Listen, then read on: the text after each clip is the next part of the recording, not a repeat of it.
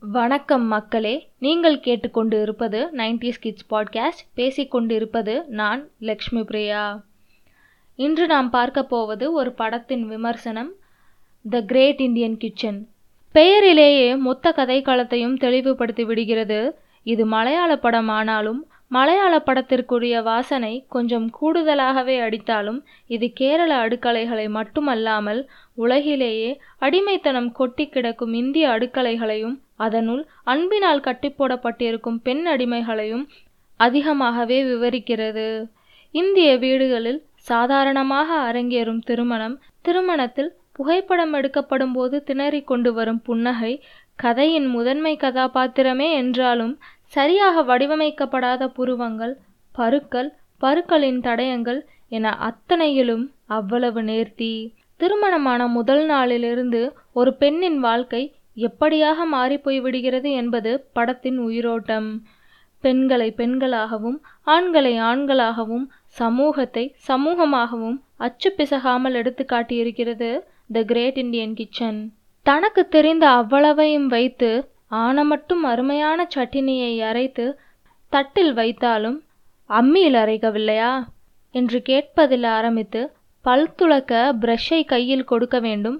செருப்பை மனைவி எடுத்து கொடுத்தால்தான் போட வேண்டும் என்பது வரை பழகி கொண்டிருப்பது அல்லது பழக்கப்பட்டிருப்பது போன தலைமுறை ஆண்கள் என்றால் அடுக்கலையில் உடைந்து போன குழாயை கூட மாற்ற விருப்பம் காட்டாத தன்னை நோக்கி இயல்பாக கூட ஒரு சரியான கேள்வி கேட்கப்பட்டு விட்டால் மன்னிப்பு கேட்கும் வரை விடாத. பெண்களின் மனநிலையிலிருந்து சற்றும் யோசிக்காத ஆண் இந்த தலைமுறை என இரண்டு பேருக்கும் பணிவிடை செய்து ஓய்ந்து போகிறாள் கதாநாயகி. இவ்வளவையும் சகித்து கொள்ளும் அவளுக்கு என்ன வேலை செய்கிறாள்? வீட்டில் நிம்மதியாகத்தானே இருக்கிறாள்? என்ற கேள்வியை எதிர்கொள்ளும் பொறுப்பு வேறு. தான் ஆசைப்பட்ட வேலைக்கு தான் தகுதியாகவே இருந்தாலும் அதிகம் படித்து நல்ல உலகறிவே இருந்தாலும் வேலைக்கு சென்று விட்டால் பிள்ளைகளை நல்லபடியாக வளர்க்க முடியாது என்ற கருத்து அடுப்பாங்கரையிலேயே நிறுத்தி வைத்து விடுகிறது. தயங்கி தயங்கி தனியறையில் நடக்கும் கூற்றுகளில் அவள் எடுத்து வைக்கும் கோரிக்கைகளை கூட ஏற்றுக்கொள்ள முடியாத ஆணின் மனம் அவளை அவமானப்படுத்தி புண்படுத்துவதில் பெருமிதம் கொள்கிறது. மாதம் இருபத்தெட்டு நாட்களும் தான் செய்யும் பணிவிடைகளை எல்லாம் அனுபவித்துவிட்டு மாதவிடாய் காலத்தில் தீண்டத்தகாதவளாக நடத்தப்படும்போது தனது சுயமரியாதைக்காக சற்று கோபமாகவே பொங்கிவிடுகிறாள் கதாநாயகி.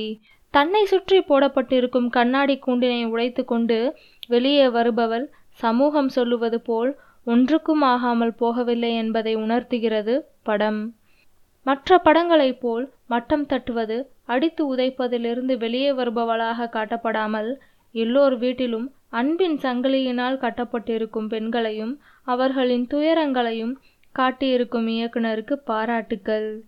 பின்னணி இசையின் துணை இல்லாமல் ஒரு சாதாரண வீட்டின் அடுக்கலையில் நித்தமும் அரங்கேறும் கூற்றுகளை யாரும் அறியாமல் பார்ப்பது போல் எடுக்கப்பட்டிருக்கும் ஒளிப்பதிவும் படத்தின் தரத்தை கூட்டுகிறது.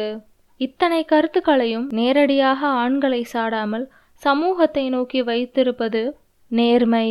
படம் ஆரம்பித்து நாற்பது நிமிடங்களில் உங்களுக்கு அலுப்பு தட்டினால் அது அலுப்பு அல்ல பல பெண்களின் வாழ்க்கை.